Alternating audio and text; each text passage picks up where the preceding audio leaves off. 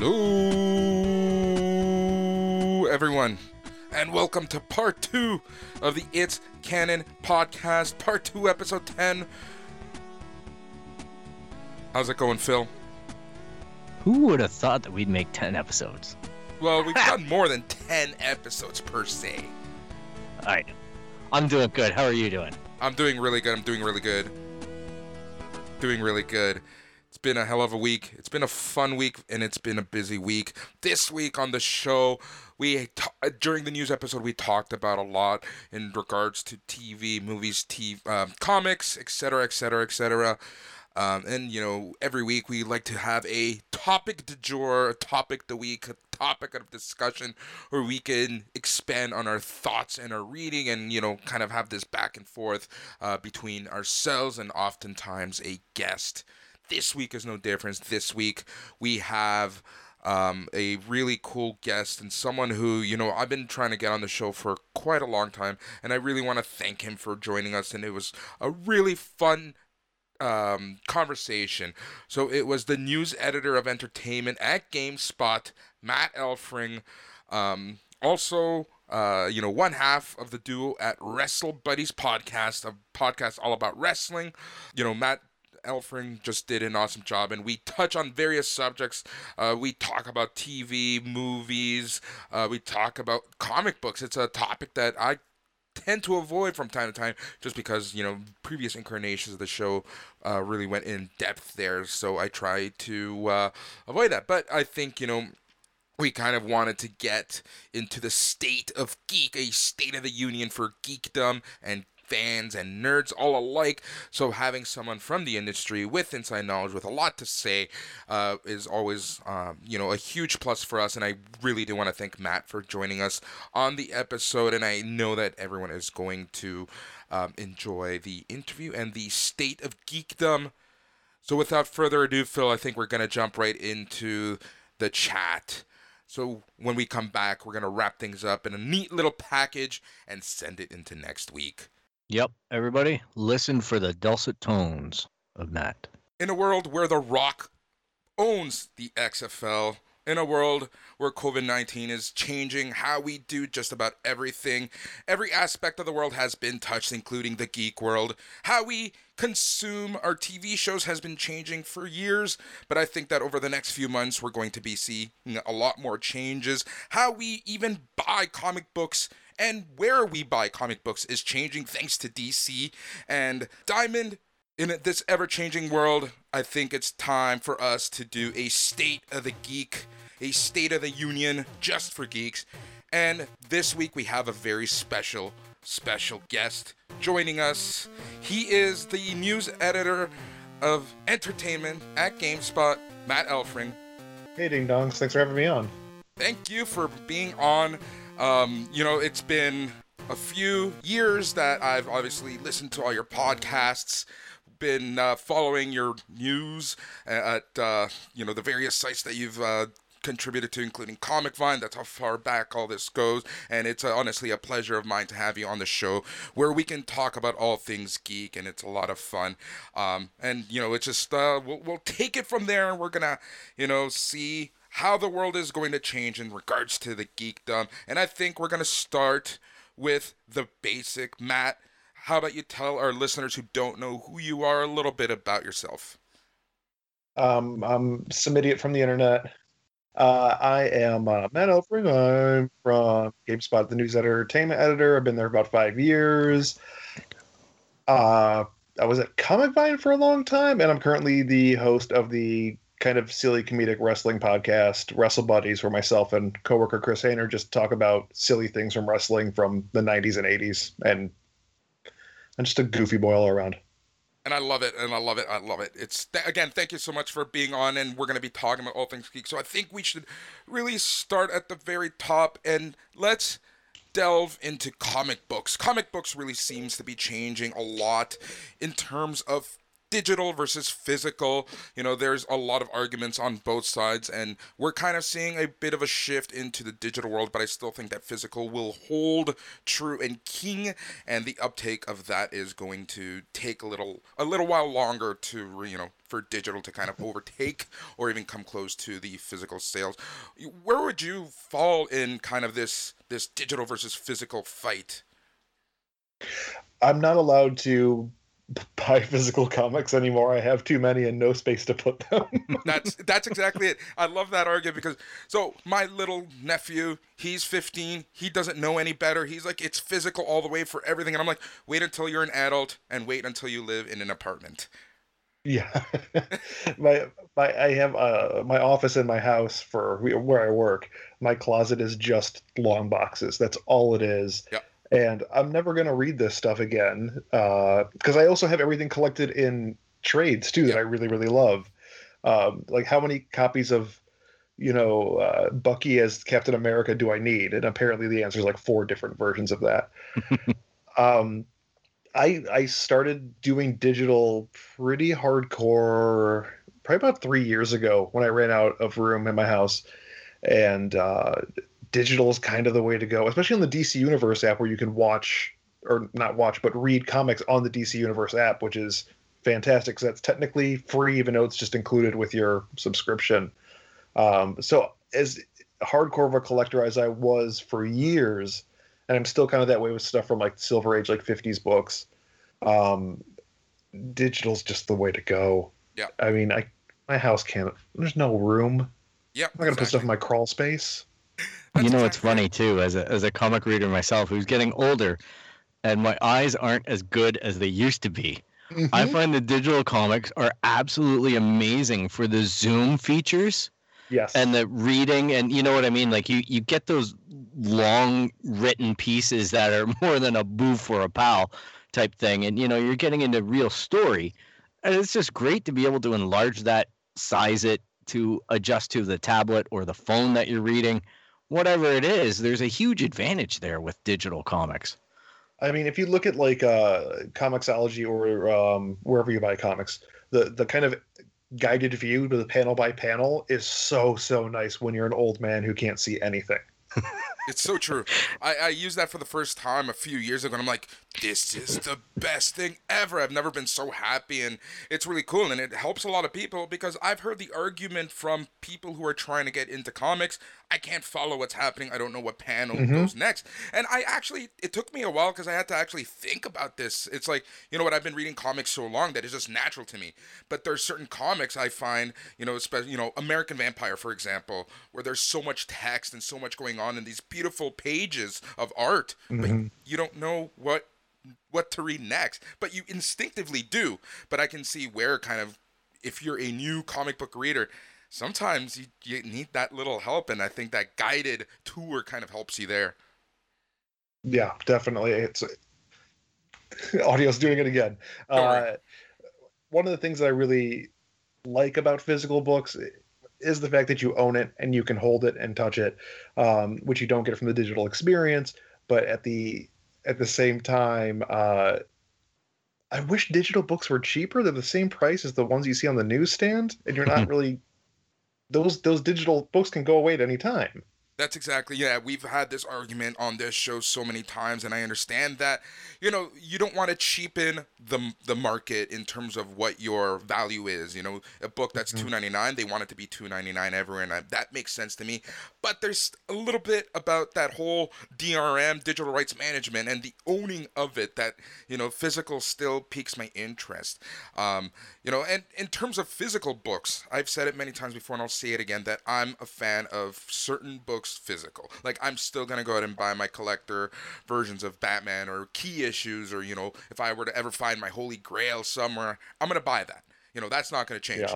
But my because I consume so many comics for this show, just in general, you know, digital right now is just the way to go. I have like five, six long boxes at my apartment. I have more at my parents' place. I have more probably at my brother's place. It's just ridiculous. So you know, for day to day stuff, I'm I'm 100% digital at this point. Um, in terms of collecting, are you still a comic book collector per se, or is it more reading for reviewing and reading for work? Um, I don't read for work at all anymore, which is as much as many people would hate to hear this, I'm so happy about because I did it for I so long. it. I get it. and I get to enjoy books again. Exactly. Um, so I'm I'm actually only getting two books right now, and I think I'm just getting uh, in issue to issue, and that's Fantastic Four and uh, Shazam. I'm not really trying to find new books. I mean, I review TV and movies all the time now, and the books I I, I love Dan Slott, and I just want to read that. You know, that's it. Yeah, no, that that that makes sense to me, and it, I can imagine like it, because it was you know, it literally turned into your job. How it can kind of take Yeah. a little bit of the the specialness of comics, and you know, even me, like I've I had the blog of reviews and things like that, comics I read for so many years, and it really started feeling like a job even for me, and uh, you know, I was doing this for fun, so I can only imagine how it felt, you know, for you after so many years, and and uh, you know, I think it was like six years of doing that, and it was like I was reading. God, what was there? I think I was reading like forty to fifty books a week.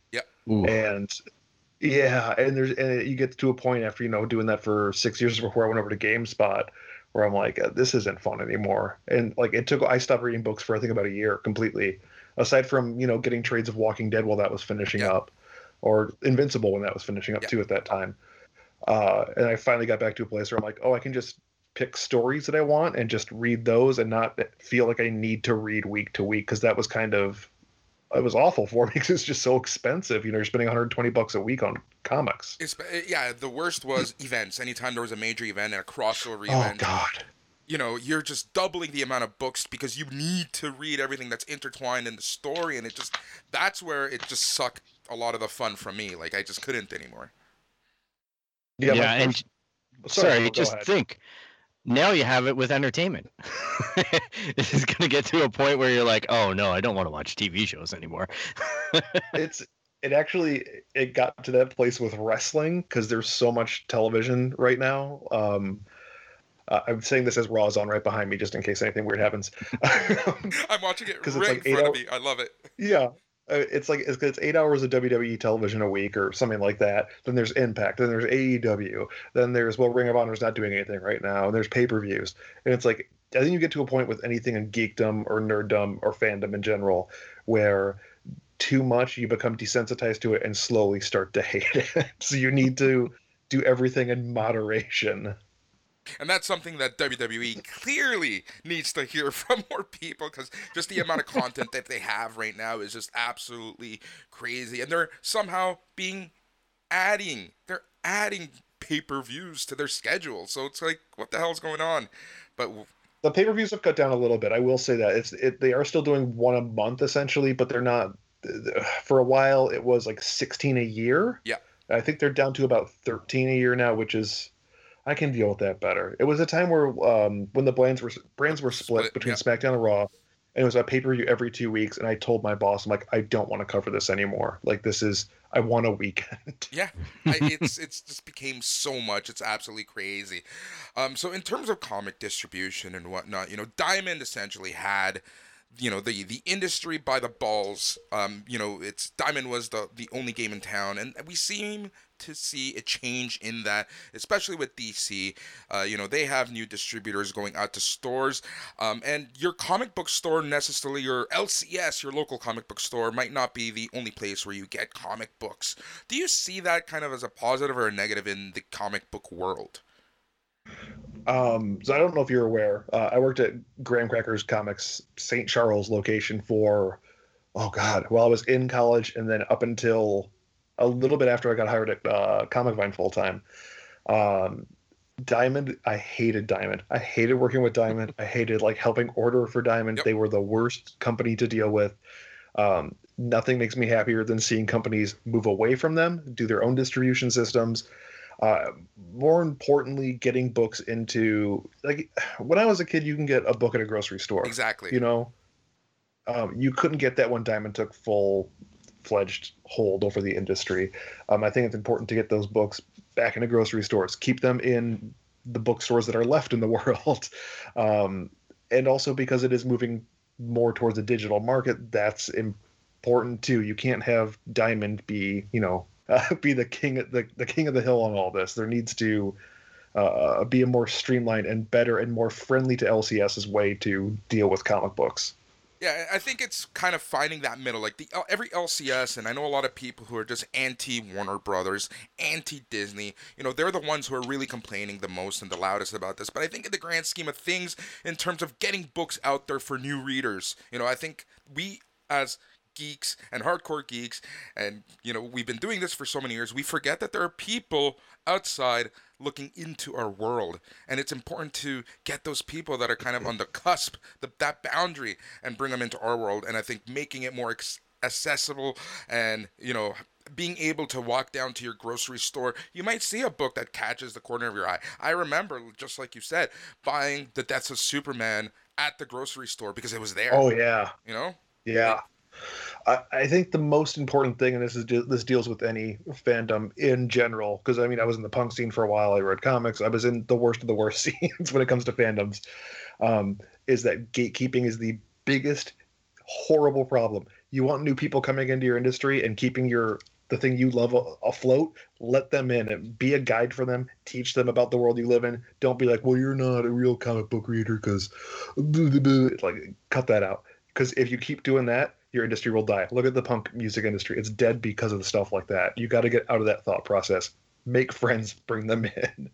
And I think this kind of goes into the bigger issue of, you know, something like social justice and representation in comic books and mm-hmm. those who might side on that side of Comicsgate, you know, like you know, how can we make it more open for new people? And I think that's the part that us geeks really need to have a better kind of output towards. You know, it's not, we kind of, just like you said, we, we, we tend to want to keep this world as ours, but it's not just ours. And the only way where it's going to become bigger than it already is, is to have more people in it. And then that's having it more, ex, um, you know, anyone can, can, can find that character that they can relate to and, and have that you know that inclusive attitude as opposed to kind of like you know get your own type sandwich it's like boom gone so you know, yeah, I mean, I mean, things are going to change whether you like it or not within every single industry, and you have to be willing to accept that change or die on your dumb raft in the ocean.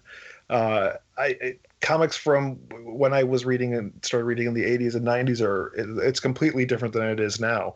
Um, a lot of it for the good, some of it for the bad, but that's doesn't matter. We we always have to be progressing and changing, uh, just to keep things new and fresh. Otherwise, comics will die.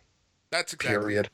You know, and, and, and people, it's funny because a lot of people on that side of the Comicsgate and the social justice and the being open side of the argument who are uh, against it, I should say, you know, they just want to say, like, look at sales, they've been down. It's like, have you honestly looked at the diamond numbers? Like, sales are not actually going down year to year, year over year. You know, you're going to see down swings, but overall, comics are selling more than ever, and there's a reason for it. You know, like um, it's just it's it's for for it to be bigger more people need to be involved you know that market share has to be there so we'll see kind of how that happens but i again i do see overall the distributors diamond not being the only game in town i can see and you know we've heard rumors for a long time about marvel wanting to do this so i can see dc you know they just went ahead and said you know well with the world kind of stopped there now we're going to try this out and I can see for sure Marvel and Image and other people doing this as well. But again, I can see compromise and kind of working with the LCS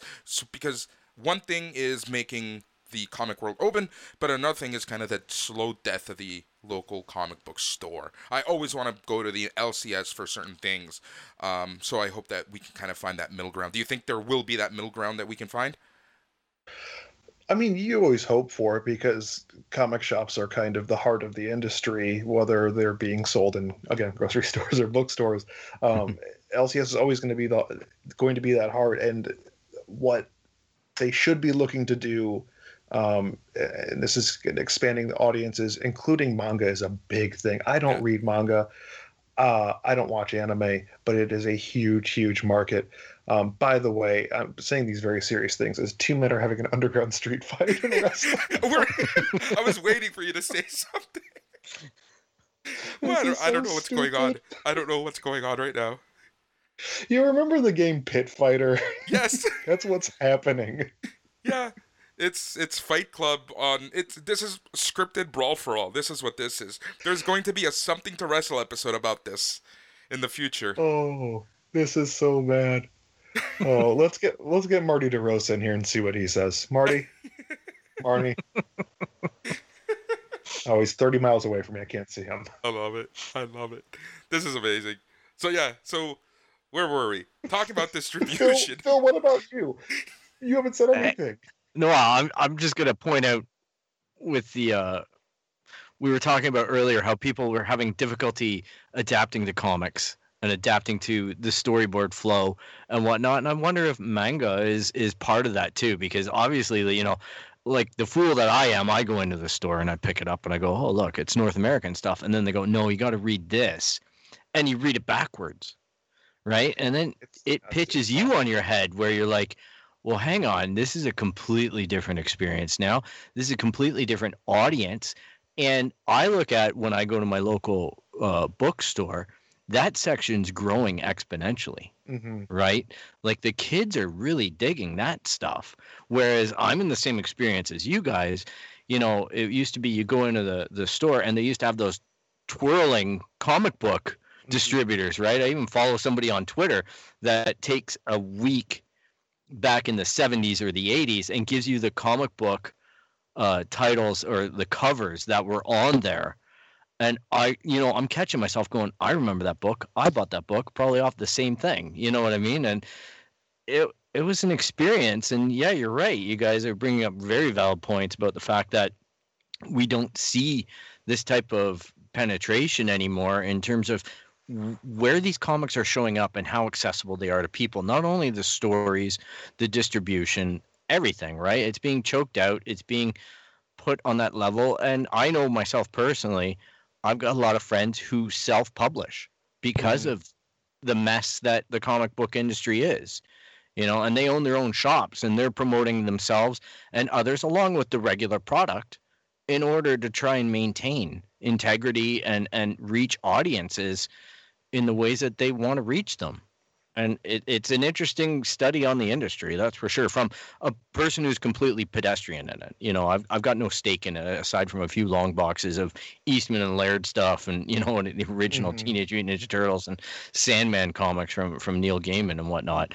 Like my fandoms all grew out of that and then expanded into other mediums very quickly Well, I think uh, when I think about when I was a when I was a kid reading comics or going to literally the story I ended up working at as a as a kid to get my X Men 2099s.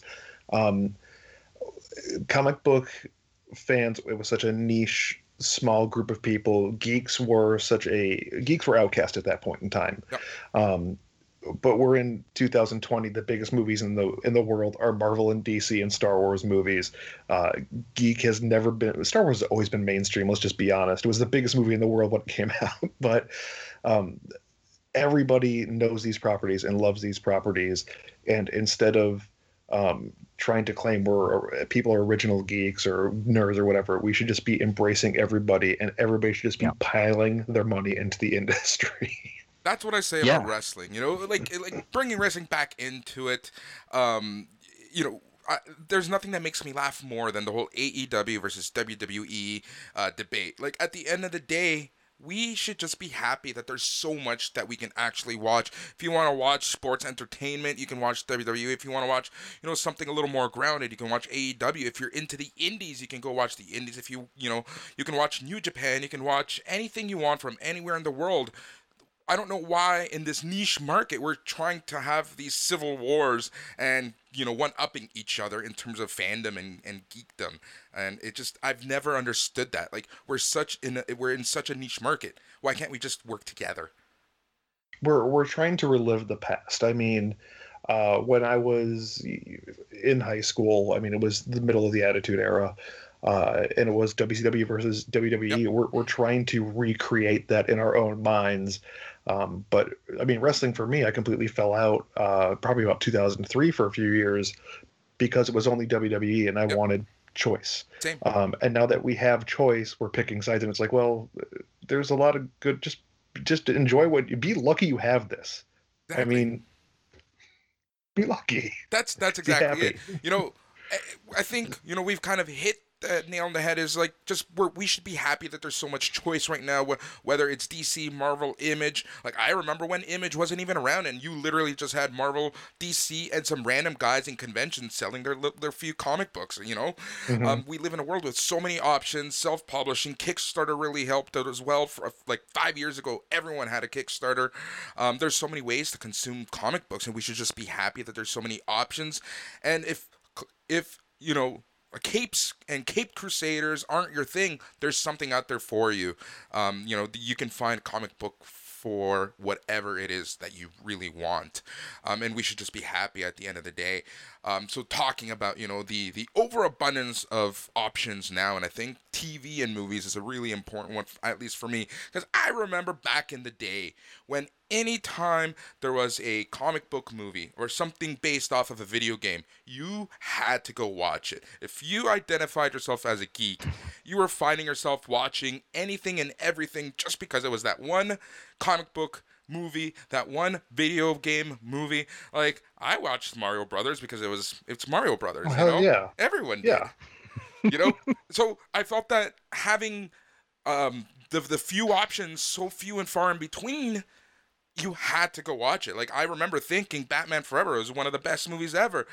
Deep down inside I knew better but I watched it and I thought it because it was the only thing out there basically until Batman and Robin. And then after that, we had to wait another, what, two, three years before X Men came out. And that's what really started this, this evolution and revolution. So basically, what I'm trying to say is we have so much option right now in TV and movie, and we live in a world now where there's just so much to watch. And as a geek, and you know, it's been crazy to kind of see this evolution, and you know, you almost everything right now in some shape, way, or form is based off of a comic book. Like, how does that? How do you see the industry like from when you were kids to now, and especially now covering the industry? Kind of like, mm-hmm.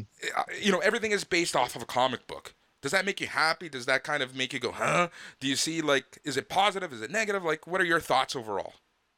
There, there's no real answer that's um that works there because like it, it's great to see writers and artists that I'm a huge fan of and read their stories get made into big screen movies, but at the same time, some of those movies don't take into account the source material. Yeah. And the number one thing I go to is always like Jonah Hex. I love Jimmy Palmiotti and Justin Gray's run on that on All Star Western and Jonah Hex so much. It's one of the it's the best Western comic period. Yeah.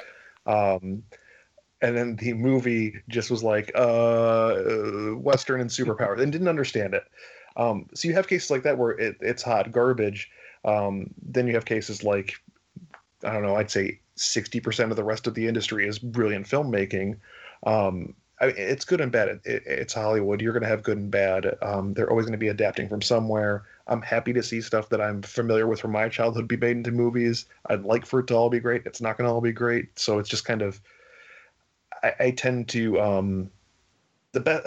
How do I put this? So when Heath Ledger got cast as the Joker when Dark Knight when Dark Knight came out, I was one of the buttholes on the internet saying like he's gonna be terrible. The guy, the teen heartthrob from A Knight's Tale, and then I had like foot and mouth syndrome after the movie came out. Um, so I do my best now because of that to not judge anything until I've seen it, yeah. or at least until some trailers have come out and I have a general idea of what the movie or TV show is going to be like.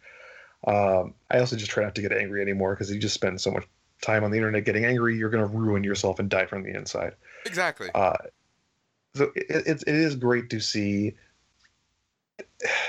my childhood come full circle and become the mainstream. Um, but at what cost? I, it's true. It's very true. I feel like we kind it's of. funny though. Go ahead. Yeah, in the same thing that Matt was saying, it's great to see it come back. You know, and uh, as you joked about with Star Wars, it was always mainstream, and it was. I still got picked on for being a Star Wars fan. You know what I mean? Oh, there was yeah. there was times when it was hot. You know, it was it was accepted, but when it fell off, you got picked on if you showed up with the wrong toy at the at the the whatever event or what you know it wasn't it wasn't always a happy place to be and it's fun to see it now but i just look at certain things that get revived right now because there's a lot of recycling in hollywood. And when i see stuff like magnum pi and you know like these different titles that just get regurgitated and forced out. I'm like i'm very happy to see the comic stuff. At least if it's good or it's bad, it at least gets audiences into something that isn't recycled marketing trash from the 80s. Not to bag on Magnum PI or anything, but it just you know what I mean. Like it, it it's just makes me laugh now when my when my niece comes to me and gets excited about a show. And then I think about it and I go, well, I know that show from a completely different context, and it's not worth getting excited about. you know? I, I, think and this took me some time to kind of realize uh, in my own head as a kind of an angry nerd for years is that um, when you see something like Magnum PI come out or Hawaii Five O, one of those revamps, like that is 1 million percent not for us. Yep. That is 1 million percent for our parents who had to like watch that garbage show while they were watching us as kids. And they're like, well, maybe on this will be good because like I have fond memories of it. It's for a completely different demographic. And I think one thing people really need to realize within the industry of fandoms and nerddom is that not everything's for us. There are going to be some things that are super not for Star Wars Episode One. I waited in line for that movie four hours. I skipped senior high school one day, um, and then I saw it and I was super super pissed. And now I watch it now and I'm like, oh, that's this movie's for kids. This ain't for me. Yeah, exactly. It's not a good kids movie, but it's for kids. And we we have that discussion now on on our show too, where we're saying like, like I was blown away by going into an antique store and they're selling the episode one figures in package for you know some fairly big money and i'm like that's crap. Like i have cases of that somewhere in my basement. And they're like the kids have grown up and they have money now. You know they, they want to revisit this in that fandom now and i'm like oh i guess i shouldn't throw that box out. My my local comic shop had um it was eight Anakin Skywalker figures from episode one. So like little boy Anakin, I bought them all out for and gave them all of my friends for Christmas one year. like, remember this movie? remember how it made so you feel. oh man. It's it's all about that because I remember when I was in high school, we just had dollar stores open up and they had a case full of Palpatines, like the oh. Emperor yeah. And it was the old Return of the Jedi figure with the big plastic robes and everything that were molded right into the legs. And you know what? We were entrepreneurs back then. We bought that case at a dollar each, you know, and it was there were the cards. It was a card case, so there's like probably ten or fifteen uh, uh, uh, uh, models in there, and mm-hmm. we sold them all individually to the comic book store, one at a time for sixty dollars each to get beer money. and he's like, "Where are you getting this?" And I don't know. We just keep on tripping across them, and they're in mint condition. I keep going to the same estate sale. Some dead lady had them all, and now she's a ghost haunting every single one. Exactly. so you know, one okay, we have we also have a lot of TV or TV to watch. Again, like movies. I remember when Birds of Prey came out, and I always use this as the example. Birds of Prey you know, around that time, what else did we have? Smallville.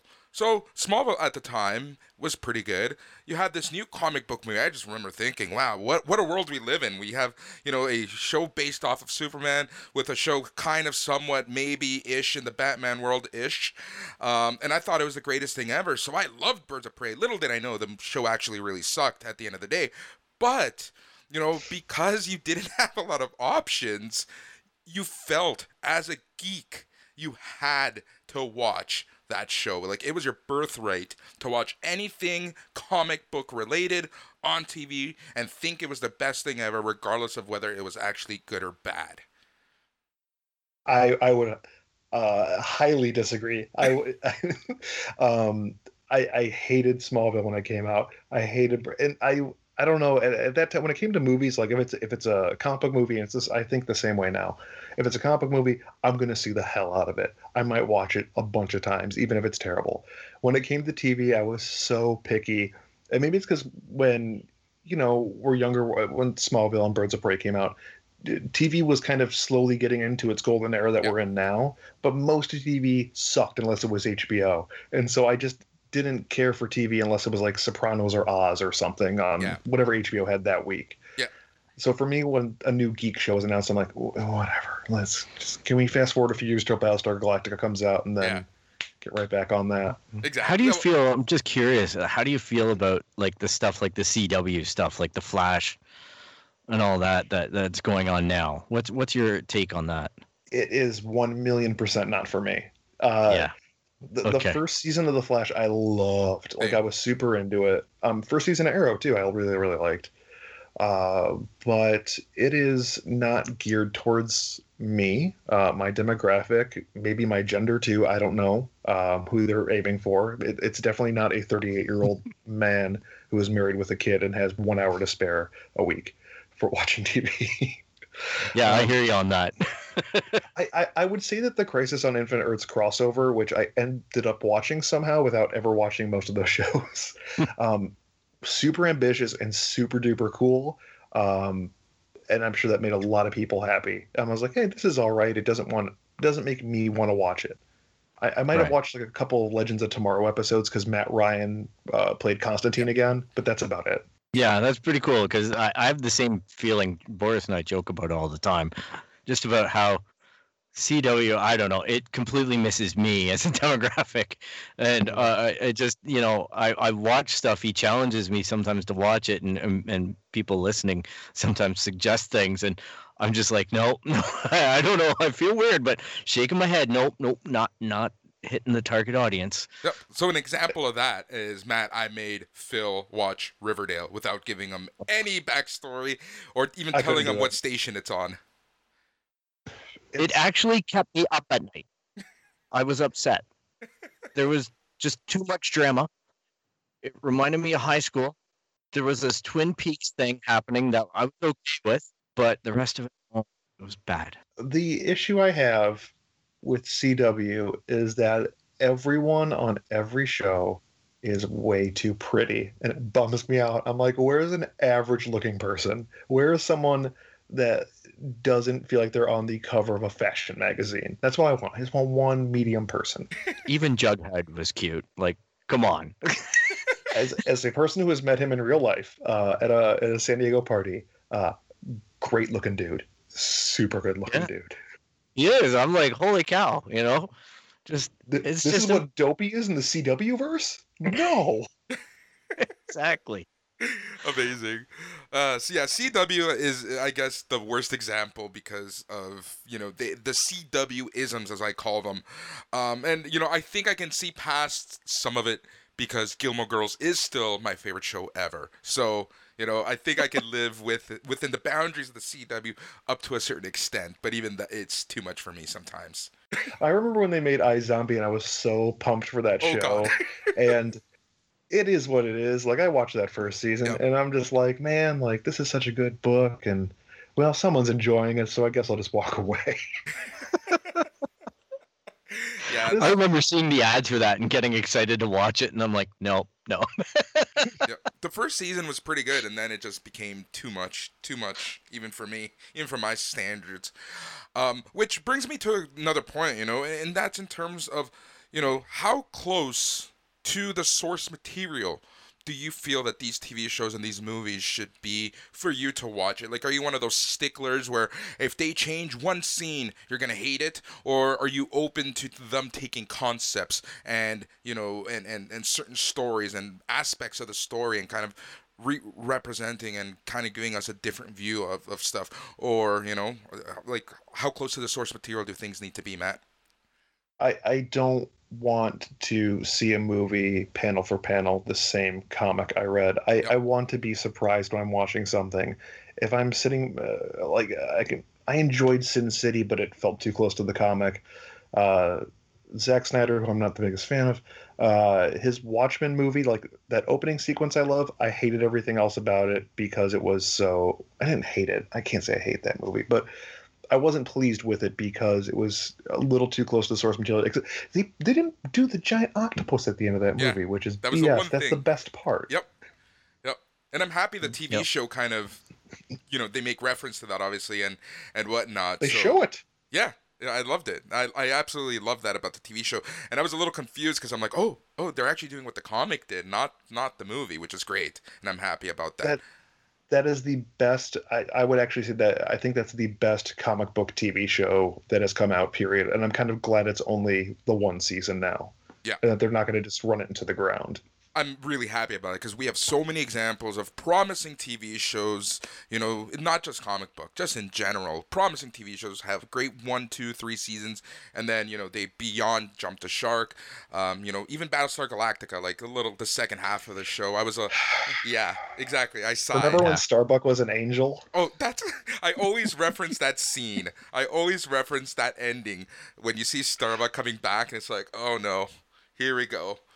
My favorite though is still Fat Apollo. If if if Apollo stayed fat throughout the second half of the TV show, I would have been so happy with whatever they decided to bring us in Battlestar Galactica.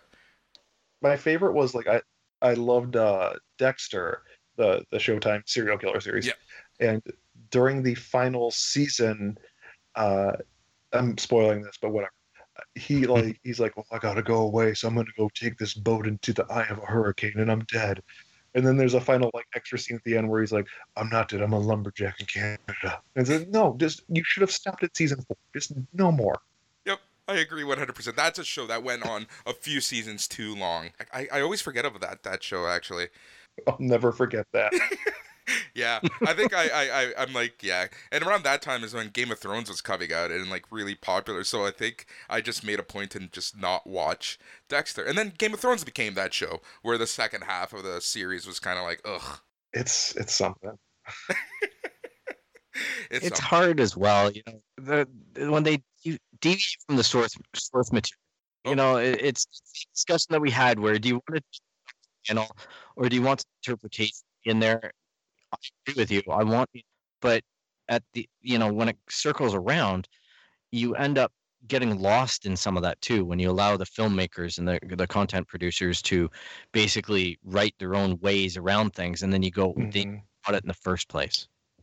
You know, it's like, oh man, you had me for two or three seasons, and then you just displayed that you just never understood it. Yeah. I do want to say something about Skype really quickly. I haven't used Skype in forever, and I'm- we're using Skype to record this.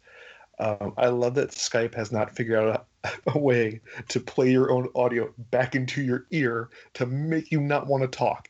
It is Skype hit me up. Um, I'm on Twitter. I'm Matt Offering. Um, let's talk about ending uh, how awful an experience on Skype is when you can hear your own audio half a second after you say it into your own ear. Thanks. Yep. When it happens to you, it happens to me. Yeah. So I'm I'm having it happen. That's why when I point, you can put your earpiece back in because I'm like, I have the big headphones and I'm like, oh, I'm screwed. I don't get that issue because I have a program that does its own loop, and I have Skype completely like on its own channel doing its own thing, so I don't have that issue. Oh, luckily, You're but- so lucky. Yeah, yeah, Yeah. it's it's a great little app that I have. What I used to re- even record this show and pump in the music and everything, because you know no one has figured out how to add a mixer into software. So go figure, right? Yeah, as someone who's been podcasting for 2000 since 2005, there are programs out there that are kind of mixers, but like I'm not paying $300. No, I'm not exactly. going to do that. Exactly, exactly. It's just it's, Poor. it's yeah, it's too much. It's crazy. Um, so going back to like the source material versus and you know how close you want that. So okay, we're on the same boat. You know, I'm a fan of source material, and I think that you can get inspiration, but there needs to be something new for me. Um, and you know, even just this past week, weekend, Umbrella Academy 2, even though I read the books a while ago, um, and I didn't reread them wa- before I watched the show, so a lot of things, you know, again, they borrowed a lot of inspiration, but there was enough difference because they picked and choose from the you know book two and book three, and boom, you have season two, and I like that. You know, I liked not knowing exactly what was going to happen. You know, an episode or two later. I would say a great example of this, and it's because I know season two is coming, um, is The Boys on Amazon, a a comic book I find awful, um, which I read when it came out because I was younger and was like, yeah, this is edgy, I'm cool, um, but a a show that kind of took out a lot of the violence and the cussing that didn't need to be there and really focused on a center point story and kind of expanded from there doing its own thing I, I love what that show did and I wish that other shows would take note. Lock and Key kind of did the same thing, Yep. but Lock and Key was much more geared to a younger audience. Still great, but the horror elements were completely ripped from it. Yep. So I wish when adapting books or adapting anything, um, I don't want to see direct translation. I, I, I want the, the key story elements there, the key character elements there, and then kind of do what you want. I mean, y'all are screenwriters and Hollywood producers. Like, make something new. Don't make the same thing over and over and over again. You know, it's interesting from from my perspective. Um, in in some of the books that I read, I read the Expanse series by by uh, James S. A. Corey or whatever his name is now. He, Yeah. he has different writing names and whatnot. But the Expanse series, it's interesting because on Amazon they obviously have the Expanse now. Yeah. And the way that they wrote the show, even when it was back on Sci-Fi and whatnot, was not really following the books in a linear way. And because the books were so complicated, they started amalgamating different characters into one character. So the characters took on multiple personalities from the books and they reordered you know the first book never touched on politics the second book goes into it but in the show they introduced politics from the beginning and they end up you know certain books you're way ahead and other books you're not. And as a fan rereading this like or sorry reading it for the first time after seeing the episodes it's really interesting to see how capable the writing can be in doing exactly what you're pointing out keeping to the the the you know the important points of the story and then allowing storytelling to go on around it. And i found that was was really compelling as far as a fan and and being able to witness that that discrepancy in such a complicated form uh, as a as a book versus you know not that comics aren't complicated but you know they have certain guidelines around the production of them and and how the story is to be paced right Expanse is a show that I would desperately love to get into. I've watched the first season three or four times, and it is just. I don't want to say it's too high concept because it's not a high concept show, really. But I think there's just so much going on within the world building of that first season that it is an overload to me, and I can't get into it. And then, like, this show looks so great. It's got a great cast. It's, it's just so well written. It's just, it's too much of an info dump on that first season. I just can't handle it. It it is tough. I watched that first season three times, I think, before it actually caught for me. And then I was like, oh, okay. And it just kept on showing up on stuff. And I'm like, all right, well, there's lots of controversy with this sci-fi, and then Amazon picking it up. So I got more and more intrigued. And it's filmed largely here in Toronto. So I found that that was an, an interesting thing seeing part of the times when I'm looking at sets and I'm going, oh, I know where that is. You know, you, you're just looking at different parts of Toronto you're going, oh, wow, that's recreated eh, that I can't recognize it. Because as I mentioned before, whenever I see a show and I can figure out it's filmed in Toronto, I get a little bit annoyed. Because I'm like, no, you didn't even try to cover up the CN Tower. No, this isn't Chicago.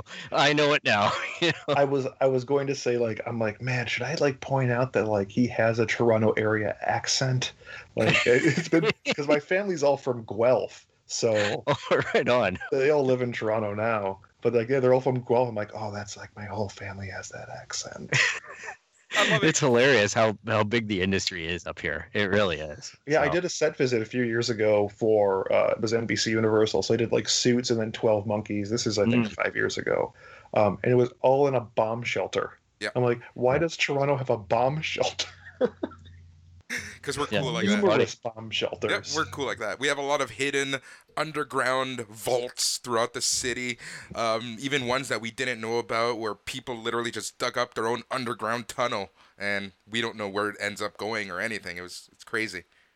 You guys I think- the best city. One of the worst ones that I had was a bulletproof monk. I was doing tech work in the field, and I ended up being in Joel Silver's uh, uh, hotel room, hooking up his internet. And he's just going on and on about bulletproof monk, and I'm like, I watched the movie, and I'm like, nope, no, what the hell is this? They didn't even cover the signs. Like, there's this really really good documentary. It's like a propaganda documentary that I remember watching like in 2006. And the only scene I remember from it, I couldn't tell you what it's about. It's Joel Silver driving through Hollywood in a red convertible, and like the camera's above his head, so the guy's standing filming him, and like he just keeps looking up and he goes, "That's the way Hollywood is," and then he just drives off. And I, that's the only thing I remember, and it's stuck with me for like 20 years. I just recall he had a Lethal Weapon 2 jacket, and he was all about trying to get me to hook up his AOL account so he could get a free month for the show. like, just like, are you serious? Yeah, put this disc in. Get me a bulletproof monk at AOL.com. Like, Amazing. Amazing. I'm like, this is the sleaziest thing I've ever tried to do. Oh god. Oh man. That's amazing. That is absolutely amazing. So, you know, we've talked a little bit about TV, we've talked a little bit about movies, we've talked a little bit about comic books. Now, we're going to stay with that form of entertainment.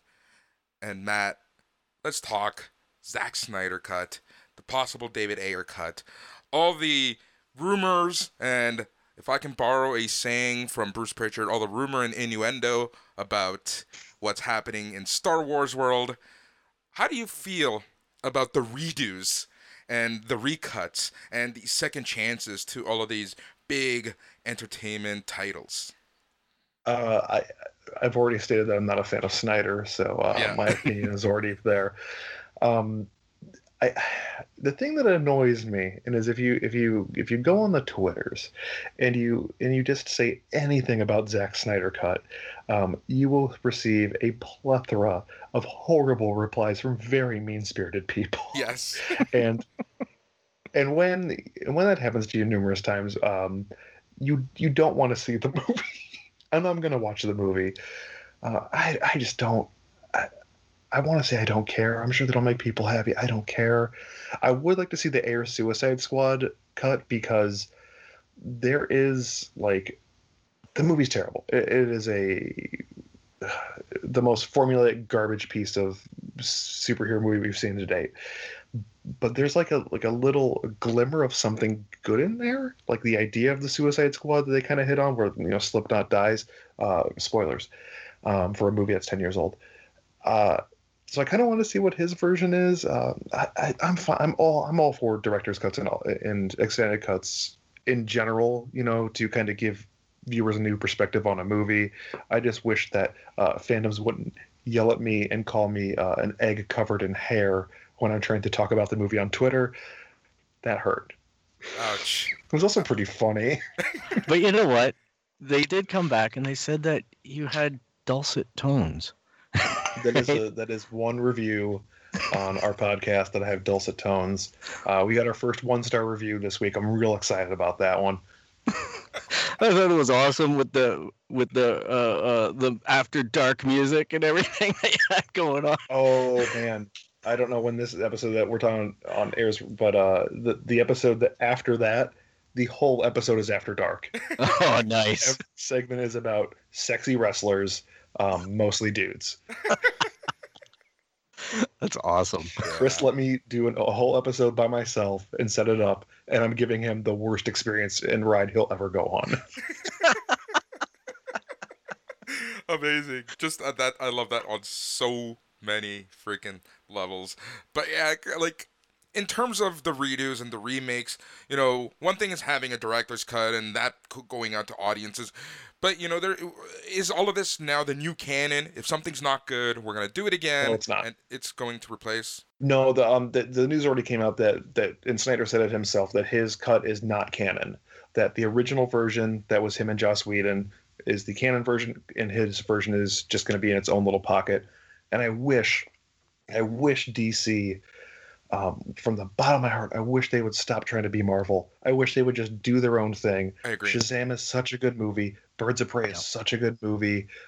Aquaman's fun. Um, just just make let it happen naturally. I mean, the reason Marvel to me worked is because like, oh, we made all these movies. You want to just put all these guys in a movie together? Yeah, okay. Um, and I, I just let things happen naturally. And now people are falling into water on my TV, and the Miz is yelling about this show's great. I know. I, I just can't. I, I I'm I just can't stop watching. I just looked up while I'm talking, like, oh, the Miz is about to talk about people falling in the water. Cannonball on the USA Network. Dulcet tones.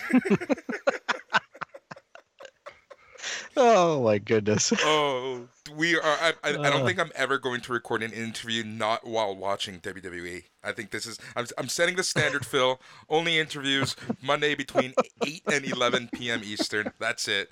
It's been decided. There you go. I hope you like tangents because we're gonna get on a million of them. Oh, yeah, exactly. I think that's basically what our podcast is based on.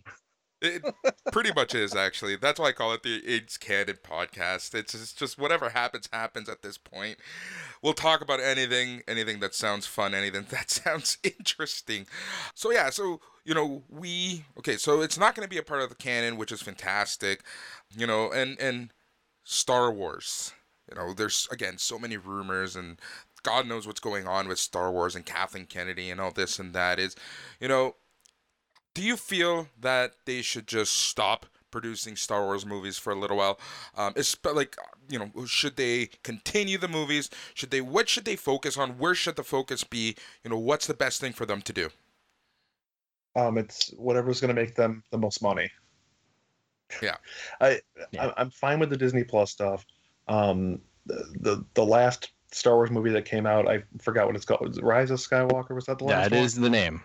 Uh, I uh, I think I hate it. I might. I don't know. I'd have to watch it again. Um, I, I I would love to see more Star Wars movies um, completely stepping away from Skywalker lineage. Yes. For the love of God, the Star Wars universe is so vast and so wonderful. And can we just have a movie with zero Jedi in it? Please, zero. Well, Rogue One. And Rogue One was great. No was, Jedi. I loved it. I loved every second of it. You know, Han Solo, great. No Jedi. Yep. Even though nobody saw Solo but me, apparently.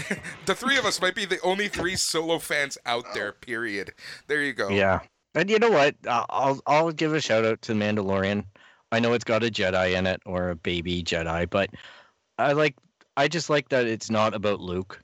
It's it's it's about the side of that universe I want to see more of with bounty mm-hmm. hunters and that seedy underbelly and getting off of Tatooine, you know what? I, well, for the most part, but you, you, know what I mean. Like I'm, I'm just sick of watching these movies and watching them go to the same worlds or rush through new worlds. You yeah. know what I mean? Where they just ram it at you and then run. Like you know, Rogue One was guilty of that a little bit, where they're just like, "Here, now we're going there," and you're just, "What's going on?" I think that's that's Star Wars in general, though.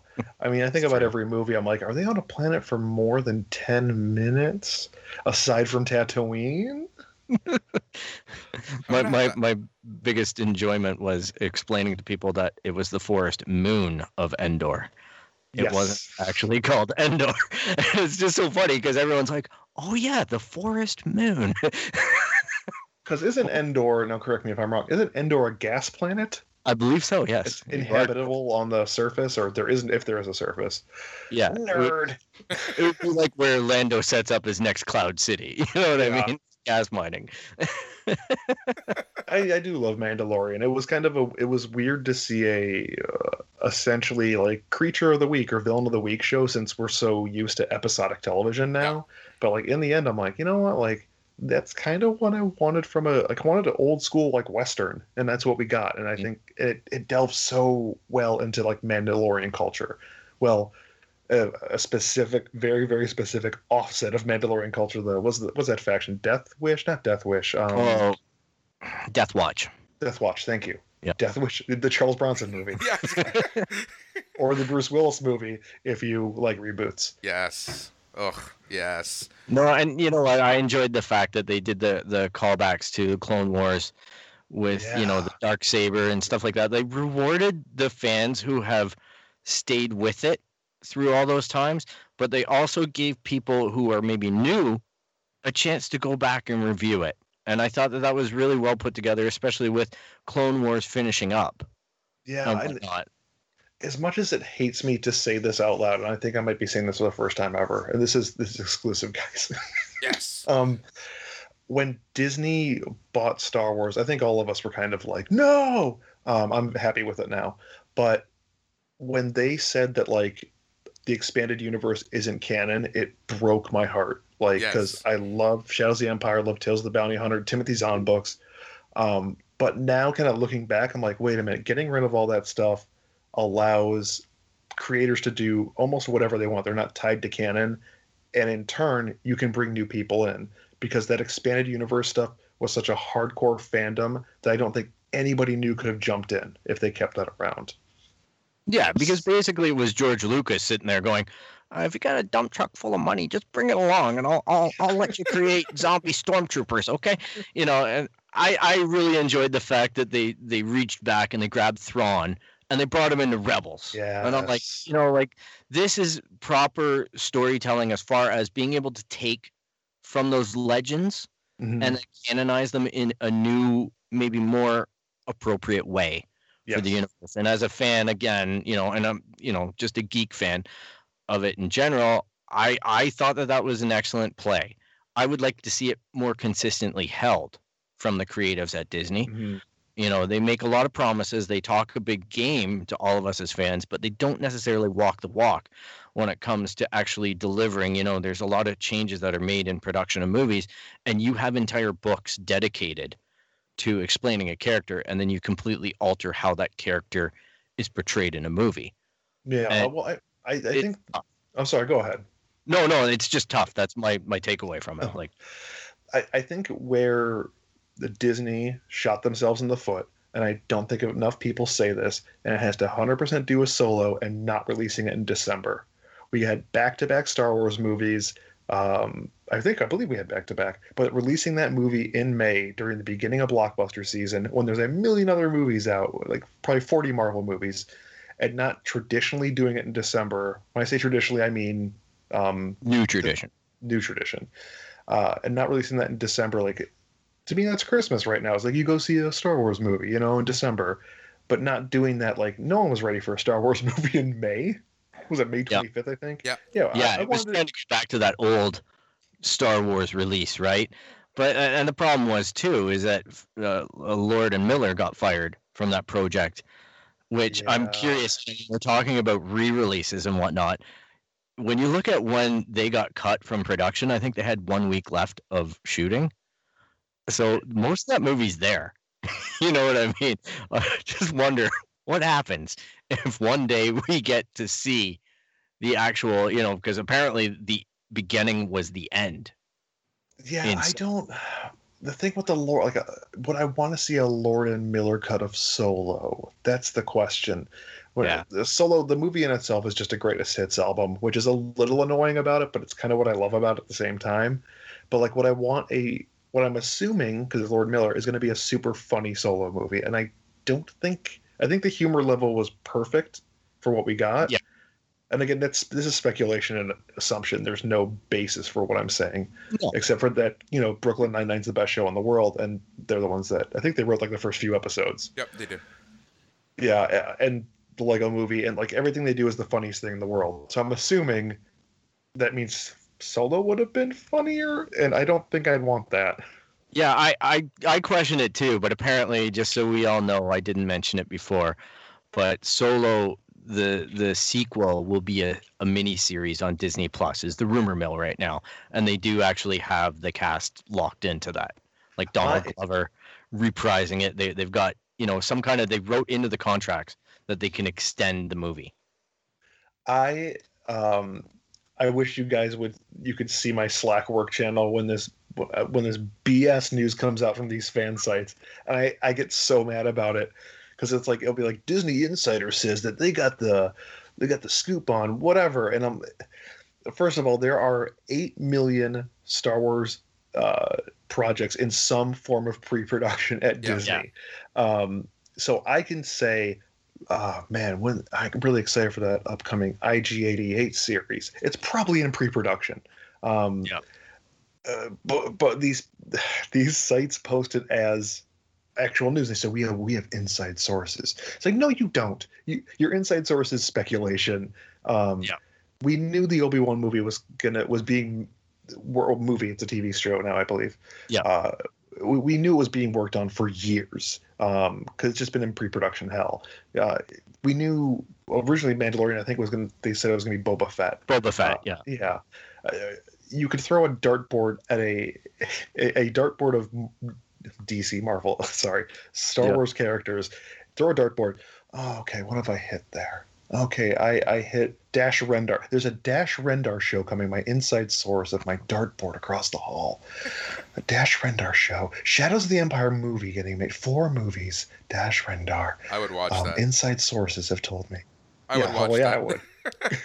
I love that game so no, much. no, and I, I, I, I agree with you, and I made fun of it earlier in our in the other episode where I'm like, you know what, this is like hand grenades in bathtubs here. Guys are just tossing stuff all over Reddit and anywhere else that they have a voice, and it's pure speculation. And we, But people most of this stuff will never see the light of day. And yeah, people want to talk about it, and that's the only reason why I bring it up, because Yeah. I'm like, people do want to engage in the universe and have some of that stuff back, right? Or or at least pressure, just like the Snyder cut or whatever. They want to pressure Disney into saying, well, hang on, we don't need a new Greedo movie or Dash Rendar movie, but we do want Solo 2. You know what I mean? We want to see what happens with Darth Maul. We want to see what happens in that universe, it, whether it be a book or a comic or a show. You know, Mhm. they'd like it to live in some form, and that's an important message that that Disney needs to filter out that that static, and everyone needs to cool their jets as far as getting the exclusive. I, I, I, uh, Disney shouldn't listen to fandoms.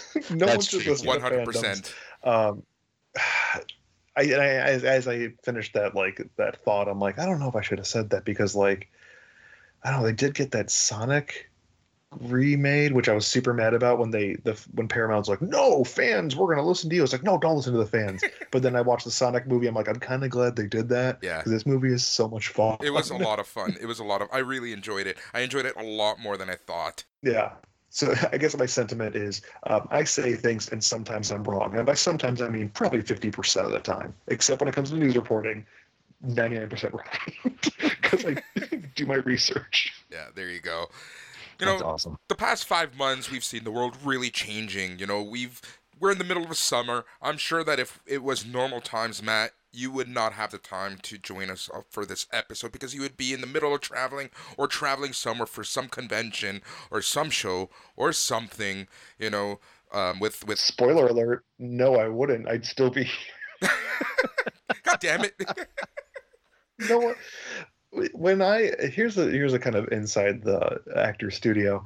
Um, when I switched over to GameSpot, um, and then like I was the last person from Comic Vine left at GameSpot, uh, I decided at that point I'm done going to all these conventions. Yeah. Um, and so for a while I was just doing uh, C2E2 in Chicago because it's you know I'm, I live outside Yeah. Chicago. Um, San Diego, even though I hate it slash love it, and then New York, which I no longer do at all anymore. Uh, Yeah. Last year was my last New York Comic Con um, because I was traveling when I was at Comic Vine in the first year at GameSpot. I think I was traveling in total. I was gone four months of the year, and I mean like 120 days, four months, or whatever that is. Yep. And like when I had a kid, I'm like, uh, I want to be here. So San Diego. Actually, I guess I would be gone this week because it's it's uh, Television Critics Association, which we're covering the TCAs. So I guess I technically would be in LA right now. Yeah. I don't know. But regardless, I'd probably still be here talking to you guys because I don't like leaving my house. Well, that's the thing, and you know. I know that feeling. I do a lot of traveling for work as well, and the past few months have just been fantastic for me. Actually, being home, great. number one, it really is. When you've been working like remotely for so many years, it's just something about being home that's so much more special. Especially your situation, you know, with a with a kid and everything. It's like I don't know how anyone with with child and wife could travel as much as some people do. It's crazy. No, it's um yeah, like last year when I was gone for like San Diego it was the worst because I'm like I'm here with my friends, my coworkers, all like my friends, and seeing my other friends at shows and um and then I'm like I got my wife at home and she's got to take care of the kid like that sucks for her. Like Yeah, and you feel like dad dad guilt and it's weird and and then you just want to not travel at all anymore even though it's something you love. It's like i'd rather be home with my wife and kid because i'm a sucker yeah. Hey, I sorry get celebrities I get that. I get that feeling. But has covering these various, you know, San Diego at home and things like that, how how how has that been? Like, uh, you know, is it, is it a change? Um, you know, I know that you did some hilarious coverage that I just died laughing with some of the videos um, with your Comic Con at home stuff. Uh, but you know, ha- has it changed covering these things? Have have you know the marketing machines from these companies changed how they present things to the media, and then you cover them, or you know, is it just business as usual? Um, I would say that San Diego was a um, huge failure. Um, the the and I mean that from various different angles. I mean, from a news coverage, it, it's a failure because everyone has access to the same news that we're all writing up. Yeah. All these panels. Um, so anybody can go watch these panels. But at the same time, you look at the numbers on those panels, they're not great. Uh, I mean, I think New Mutants and Vikings were the two biggest panels from that convention, and they scored around 200,000, which is fantastic. That's that's a really great number of viewers for a panel. Um, but most of it was just, uh, you know, like 300 people, 400 people. Yeah. Um, th- there was no big names or big shows really at the convention. Like Bill and Ted was the biggest thing, probably, at least to me. Yeah. Um, Kevin Smith getting bleeped 113 times or whatever. I counted it. I spent an entire night watching the Kevin Smith thing, counting how many times he got bleeped and made that into an article. Amazing. Um, but at the same time, you know, we're covering TCAs. We're on day one, just wrapped up of that. Um, it's a lot better because it's, you know, members of the Television Critics Association only. Um, I snuck my way in somehow.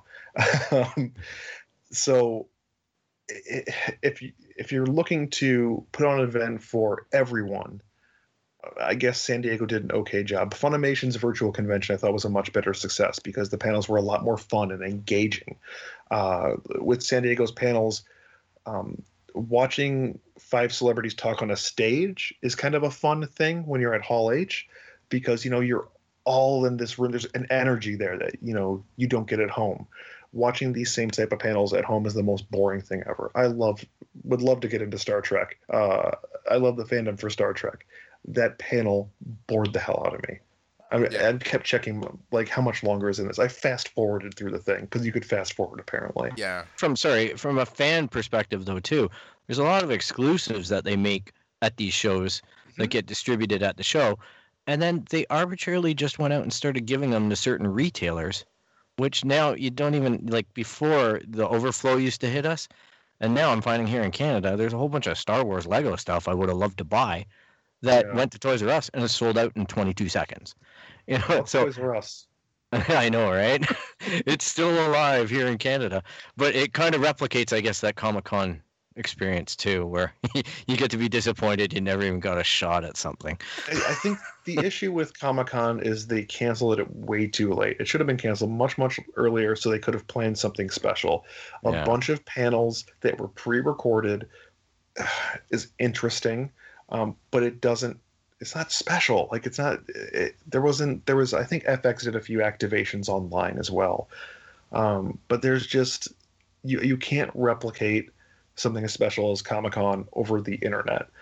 Mhm. Um, you can try. I mean, San Diego was uh, the first, I'd say, large scale convention to try. I mean, there again, there was Funimation Con and then Anime Expo, the other anime one. Uh, again, I'm not an anime expert. I just had to cover it, so I try to understand what's going on. I, I I don't know. I don't know about you guys. I don't want to go back to a convention for a long time. I don't. I'm gonna try to get out Yeah. to San Diego next year.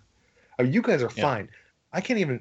I, my family said, "Hey, come visit me in Canada," and I said, "Okay, yeah, like I'll come up there." No, Americans aren't. We're not. You're not we're not allowed. allowed anywhere. Allowed. We're not dropping the ball. We're throwing it into the ground and pounding it with jackhammer. Yep. The Yeah. world built a wall around you guys, unfortunately, or We fortunately deserve for us. like it's yeah, it's been crazy. Um, yeah, and you know, one of the do you foresee the cons? Because it, you know, who knows where the hell we're gonna be next year? Who knows what state, um, you know, things are gonna be in next year? But do you foresee? You'll be that they're- fine.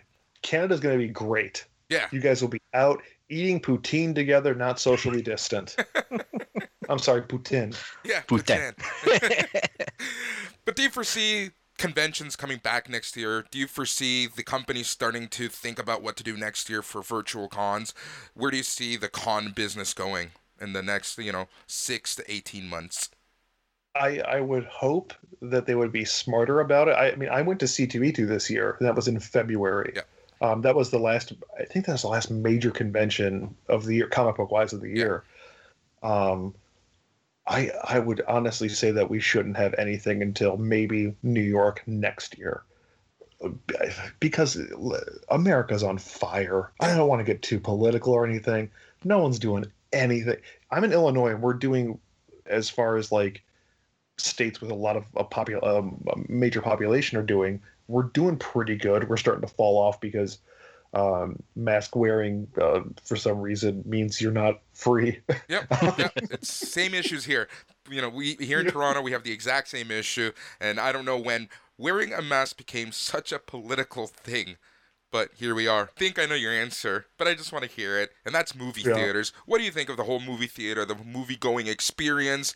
And, you know, we have movies who are just constantly being delayed, removed from schedules. Do you foresee, how do you foresee the movie going experience and the movie theater industry changing? Do you think it'll survive? Do you think, you know, I know that Universal and AMC have signed the new deal with, you know, 17 days to uh, premium on demand type services, you know, Mhm. but do you see the theaters going back to how they were before? um it is there i have no simple answer um because it is a, such a massively complicated issue with various layers Yeah. um i don't go to the movie theaters that much i went i think rise of skywalker was the last movie i saw in the theater and i had ample time to see things and i think i only saw like three movies in the theaters last year Yeah. um so i would love for theaters to open up in some capacity but until everyone can be adults about wearing masks and social distancing and um, realizing that the the problem with coronavirus is bigger than yourself um because like I, I don't know if i made it incredibly public but like my wife and i both had it back in may Yeah. um it sucks I can't even imagine. uh, and we're still feeling like issues from it, and we've been clean for a while. Um, but until you can realize that, like, well, if I get infected, I can infect someone else, can infect someone else, like yada yada yada. I don't want to get too sciencey about asymptomatic symptoms Yeah. and all that jazz. Um, I think we we have to be as selfless as possible and realize that we could be hurting others, and just I would love theaters to open up, but until we can kind of like become more mature about this whole situation as a group of people, not just individuals, nothing's going to open up for a while. Uh, Maybe a vaccine next year, but Mm-hmm. when you're rushing a vaccine and you don't have that, I think they do like a one year trial before you can even like publish put out something. Yeah, it's crazy. There's again, there's so many insane like layers to this that there, I can't have a simple. I'd love to say, I'd love to see movie theaters open next year. Yeah. Like my buddy is a manager of one, and he's been like furloughed, and it sucks, and I love him, um, but like, yeah. it's rough. Look here, Yeah. here in Canada, Toronto specifically. Last Friday, Phase Three, uh, Cineplex started opening up their theaters again. So they essentially have capacity of twenty five. You know, you have a bunch of 2s a couple singles, socially distanced. I don't feel personally comfortable with it just because it's a movie theater. How many times did you walk into a movie theater and it just like reek of something? It you just didn't feel clean to begin with, and now we're supposed to be cleaning extra into it, and I just don't see that these companies really care too much. And then add the public layer to it, and you know, as you mentioned, until people realize that it's not just about them, people will not always be wearing masks and you know whatever and then you know luckily here in ontario we finally have the contact tracing app where you know you just turn on your phone sends codes and if anyone puts you know if you do get positive you put in a special code and any phone that you've been around that has this app you'll get a notification saying hey you should get tested because you were in close contact with someone. So you know we do have a lot of these things now happening but even then i still feel so uncomfortable just the thought of going to a movie theater and it absolutely sucks because you know I do want to go out and I you know the New Mutants like I, I eventually Oh, I want to see it so bad. like All I want to do is see New Mutants. that's that's that's that's the big one for me New Mutants and Tenet just because of Chris Nolan but New Mutants Yeah. for me is the movie that I really really want to see and it's gotten delayed to the point where it's almost hilarious but you know I just don't feel comfortable going to a theater just yet it's like no I'm, Yeah. I'm good I, I feel. I mean, I think our theaters, some of our theaters are slowly opened, like a like twenty five percent maybe. Yeah. Um, I feel very very lucky that I live in a state where um, there's leadership that understands that there's a pandemic happening yeah. on, and that mo- the vast majority of people here uh, in my area, like in the Illinois suburbs or Chicago suburbs, um, wear masks. Like uh, they wear them over their nose too. Wow. Um, I, I mean, we I live in a place where it's like the, the idea we're all in this together is actually in the forefront of people's minds, and it's not just a saying. Yeah. Um, a lot of the other places in the country are, uh, you know, we've seen what's happening in the South right now, and it's just all you need is just someone to, someone in charge to come and say like, "Hey guys, we need to like think about each other." Yep. I'll wear a mask. That's it. That's all Yeah. you need. Yeah, that that's People exactly- listen to leaders. It's hard watching from Canada, believe me. It's- Yeah. Every day I look at it and I just think of how many great Americans there are and how exposed you guys are and lacking some of that leadership. And uh, it's tough to watch. Yeah, it's just uh, when I see things like, um, uh, you know, Sturgis, the motorcycle rally that every Mhm. year. I just yeah, know 'cause if you're a wrestling fan, you know it. yeah, yeah, WCW. Um, they're having st- they're still gonna have Sturgis, and all I can think about is like, man, like I wish these people would get it. Like, I'm sure they're all great people. Um, I don't. I have a feeling that none of them have had um, secondary like no one they know has been affected by this. Yeah. That's I think that's the problem. Is this kind of cognitive dissonance that's going on? Uh, so you see, like they were saying, like 125,000 people are going to go to Sturgis, and this town of Sturgis is like, no, please don't Yeah. um, you just wish that like you could get drill into some people's heads because you know they're all good people and just let let them know that like hey just because something's not happening directly to you doesn't mean that it's not happening. Like hmm that idea just please keep, keep, keep your parents safe keep you guys safe. Like if we could all just lock down for four weeks like illinois did it Yeah. we, we we we were completely locked down and we were okay. We're, we're on the uptick again because uh, younger people have no problem going out to parties right now apparently Yeah. um but if we just lock down for four weeks if if Yeah. we could just get stimulus packages too there's so many there's no simple answer Yeah, it's it's it's a moving target. It's just so much, and you Mhm. know who knows what's gonna happen. And then you know there's a little. I I hear the birdies saying there's something important happening down there in no, early November. So hopefully that can change some stuff uh, moving forward. So I I I um I'm not gonna get too political. I just wish one day for, for or not even for one day for like a month straight that the gentleman in charge down here uh, would just do the right thing and be like, hey guys, we need to Yeah. social distance, we need to wear masks, and just really say that over and over and over again. You can go and say whatever else you want to and go Mhm. tweet away. I don't care. Just just tell people to wear masks and don't promote weird drugs yes, and just social distance. Just do that. Just tell people that the problem the problem is bigger than just you, and the solution is more than just one guy in a mask. It's everybody, like everybody in the world. It's, it's an easy buy-in. You know, if we all do it, we're all going to be okay. You just need people to consistently say that to everybody. And again, as I've already said, like you need uh, people look to leaders. It doesn't matter if you are uh, blue or red in this situation. You're, you're still looking to, um, in the case of Americans, the American president for leadership in Yeah. a trying time like this. Whether you hate him or love him, you still want him to be the leader. yeah. Yep. at I may not like him, but I want him to lead well. every, at the end of the day, everything's just become a political right versus left issue, and it's just like, well, when can we just be humans and do the right thing for humanity? You know, it's just it's crazy that it's just everything is political now. It's I don't I Yeah. just don't get it. And then there's people like me right in the center who are just like, I just want to take care of everybody. Can Yeah. we just, Yeah. please? You know, so you know, before we go, I want to open this up because there are times Yeah, where I before would. we go, here's a heavy-handed political speech. Well, here's the thing, though. Sometimes I would rather speak politics and religion before we talk our next subject because that fandom is just as fun, and that's wrestling. oh boy, oh wrestling fans. Yep. The internet wrestling community is the greatest thing I've ever seen because I try to avoid it like the well, I guess I should really stop saying avoiding things like the plague. Um, We're in you- the yeah. So yeah, but you know the internet wrestling community is, is a hell of a thing. But let's talk a little bit about wrestling and the state of wrestling. You know, we there have been empty arena shows for the past several months, empty-ish arena in the case of AEW. Um, you know, ROH isn't even running shows right now. They're they've basically been shut down. New Japan is starting to have crowds again, little and surely they're they're trying to get back to normal out there. Um, but here in North America, AEW, WWE, not really running any um, shows with fans. Um, you know, just a quick little state of the wrestling community. Um, you know, how have you been consuming, and have you been enjoying these empty arena shows? Um, consuming wise, not much at all. Uh, I want to say not much at all. I'm still kind of watching here and there, but I'm not watching as regular as I used to be because, uh, again, there's too much wrestling on. Um, I started getting into Impact, yeah. which I never thought I would say after Slammiversary.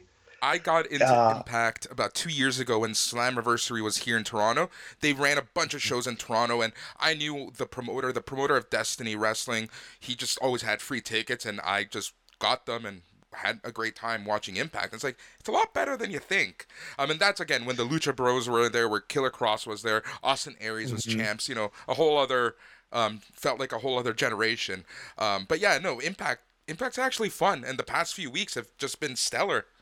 Yeah, um, with all these WWE guy, former WWE wrestlers coming in, um, I I think that they need to start pumping in crowd noise to the empty arena shows. Just like let's pretend put cardboard cutouts like baseball was doing before baseball was canceled by the pandemic. um, like give make me wrestling is all about kayfabe. It's all about yep. trying to make you believe that the things are happening in the ring are real. Um, wink, wink. Um, it, it's quote unquote fake in the same way your movies and TV are fake. Yeah. Uh, so make me believe there's a fake audience there. You know, pump in the crowd noise, like give me that energy.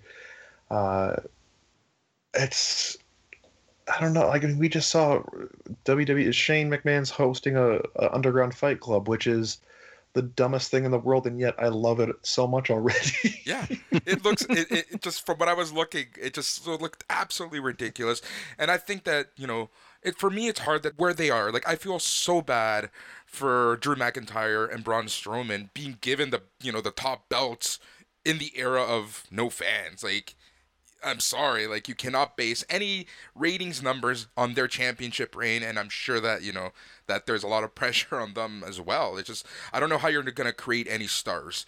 Uh, even aew right now i you know yeah they have their stars but you know they're still in the middle of creating a bunch of things and and their new stars. And I just feel like it because there are no fans it's been going a lot slower for the most part.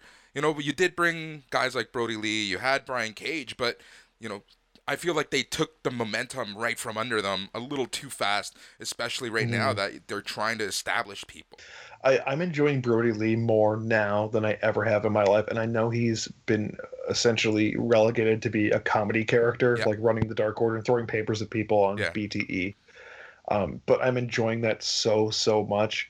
I think we're gonna look back at 2020 like five years from now if we're still alive, uh, and say that this year was a turning point for wrestling because WWE, which its roster is so overbloated. Um, and again, this is speculation and assumption, um, because WWE signed all these wrestlers to big contracts when when AEW came in, um, so that WWE wouldn't lose wrestlers. Again, speculation, um, because WWE let so many people go and they went to other companies. I think it's only going to make everything else stronger. AEW wound up being stronger. Uh, Impact is already a lot stronger. Um, Ring of Honor will come back and it'll be fine. Uh, but I, I don't want a attitude era Wednesday night wars. That's all silly. Um, but I do want choice. And this is something I cannot stress enough. I love the fact that I have choice right now. I can watch AEW, I can watch WWE, I can watch Impact. I don't have to watch it all. Yeah. I love the fact that I can like choose which I want to watch this week. Yeah. That's great. That's exactly how I am right now. It's like whatever looks interesting to me, I will actually watch that show. I'm not, you know, going out of my way to watch every wrestling show just because it's on. It's way too mm-hmm. much. Mm. You know, between that, between reading comics, it's just like it just would consume every second of my quote unquote spare time, and I just I just don't have time for that. But yeah, five years down the line, it will be very interesting to kind of see how and what 2020 did. And I do believe, you know, the great mass exodus of this past April really did open up the floodgates for a lot of um, you know competition to really happen i think we're going to see some great things once crowds are back if crowds come back this year i, I don't even want to speculate on what that plan is it'll be cool to kind of look back and see because you know if the rumors are true and summerslam is on a boat cruise you know speed 2 styles i'm all game for that Oh, we have we talked. I think we talked about that like a our last week's episode for our show.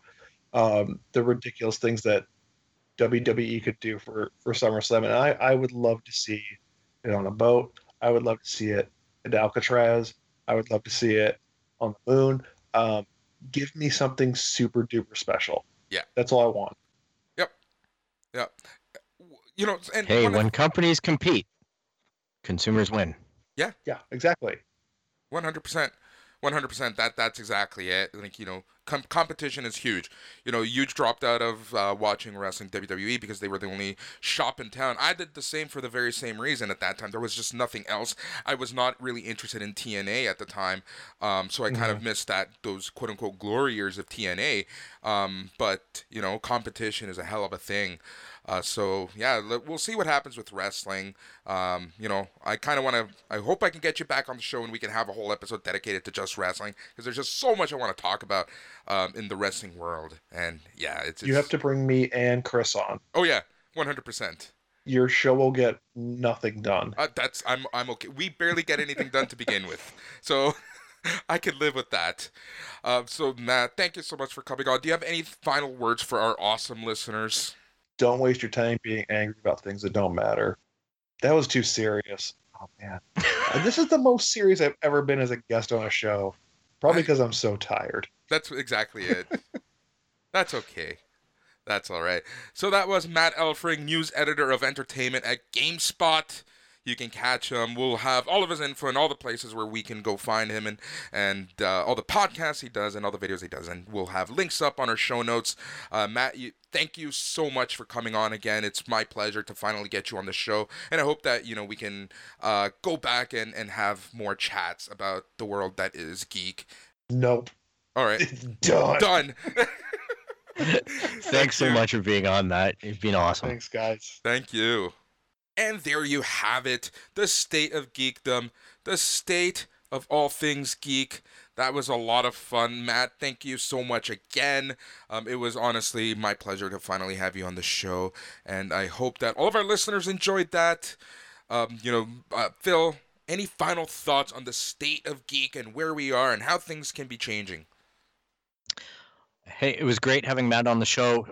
What an authority and just a pleasurable guy to speak to. It was nice to hear our opinion, uh, our opinion, sorry, bouncing off of him, get some validation and get some different viewpoints. I think he uh, brings a lot to the table. What a great guest. Yep. And as always, here on the It's Canon podcast, we talk about a lot of things, but all that wouldn't be possible without our great listeners. Phil, tell our listeners and use listeners alike how they can get a hold of us. Hey, check us out on our website, www.itscanonpodcast.com. You can hit us up on Instagram, Twitter, Facebook at It's Canon Podcast. Email us at show at itscanonpodcast.com. And you can subscribe via Apple Podcasts, Spotify, Stitcher, Google Play, really anywhere you find podcasts. Be sure if you're new or an existing person to the show, be sure if you're new to uh, click the subscribe, get in contact with us, leave us some feedback. If you've been a long time listener, do the same. Reach out to us on social media, have some fun, ask some questions. You never know. Exactly. Thank you so much for listening, and huge thank you to Matt Elfring, news editor of entertainment at GameSpot. Uh, we hope to have you on soon, and I promise you, Matt, we will talk about nothing but Below Deck. Thanks so much, everyone.